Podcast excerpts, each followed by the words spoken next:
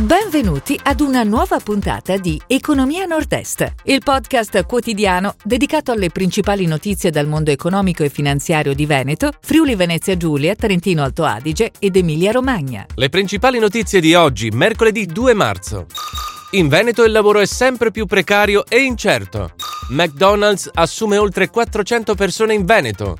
Accordo BNP Paribas Casanova per finanziare nuove aperture. Intesa Regione Veneto RFI per collegamenti tra Catullo e Lago di Garda. Credem lancia obbligazione green da 600 milioni. Generali, CDA propone Sironi presidente. Banca Prealpi San Biagio, tra i 50 istituti italiani più solidi. In Veneto il lavoro è sempre più precario e incerto, dati preoccupanti per l'occupazione in regione, dove cresce il tasso di disoccupazione giovanile. Nel 2020 la situazione occupazionale dei 20-29 anni è precipitata.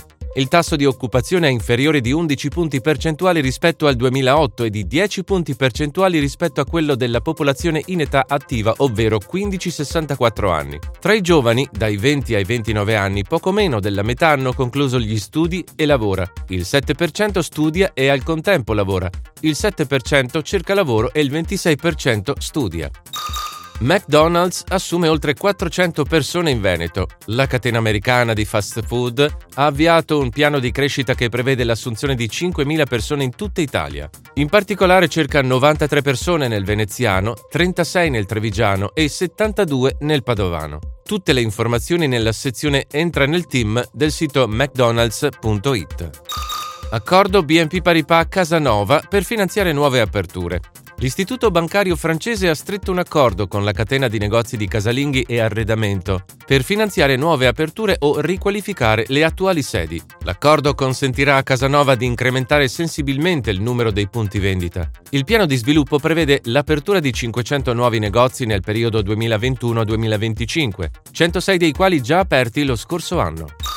Intesa Regione Veneto RFI per collegamenti tra Catullo e Lago di Garda si sono poste le basi per fare del Lago di Garda un modello per mobilità sostenibile e interconnessione tra reti di trasporto. La collaborazione tra Regione Veneto e Rete Ferroviaria Italiana avrà come denominatore comune l'integrazione tra il trasporto su rotaia, su gomma e su acqua e di percorsi ciclabili e permetterà lo sviluppo economico e sociale nel rispetto dell'ambiente tra l'aeroporto e il Lago di Garda.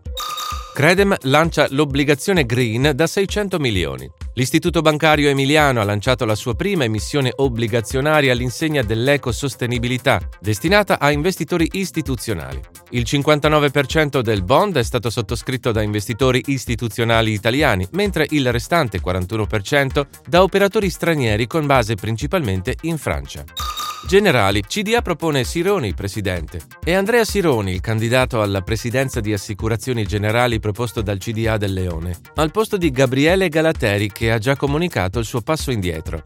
Il professore della Bocconi, oggi presidente di Borsa Italiana, è stato poi nominato per cooptazione dal CDA insieme ad altri due nuovi amministratori indipendenti, Alessia Falsarone e Luisa Torchia. Banca Prealpi San Biagio tra i 50 istituti italiani più solidi.